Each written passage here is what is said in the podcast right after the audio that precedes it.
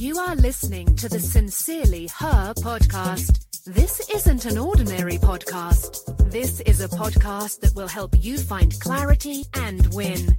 What better way to start your day than by reflecting on all that you have accomplished?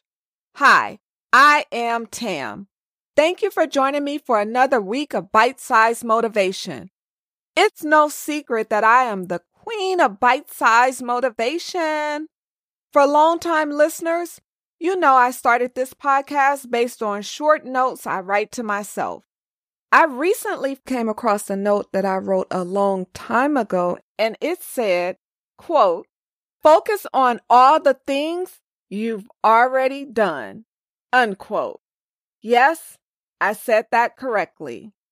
Today's note, focus on a done list. To-do list? No, it's a done list. A done list is a list of all the things you've already done. It's a list of what you've accomplished. Why do you need one? It's a reminder of what you still need to do while also giving you a sense that you are making progress. Keeping track of your progress not only provokes positive emotions, but also motivates you to keep going. The power of reaching milestones makes us feel good. We all want to feel good, right? Whether you keep a done list for each project you work on or simply write down your wins for the week on Saturday morning, keeping a done list will help you become more grateful for the progress you are making and increase your success. Think of your done list as a list of wins or progress towards your ultimate goal.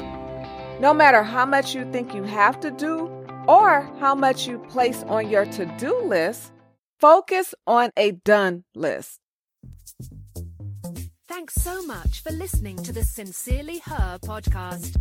Remember, be you, trust yourself, be happy, travel, be authentic, have confidence, and never give up.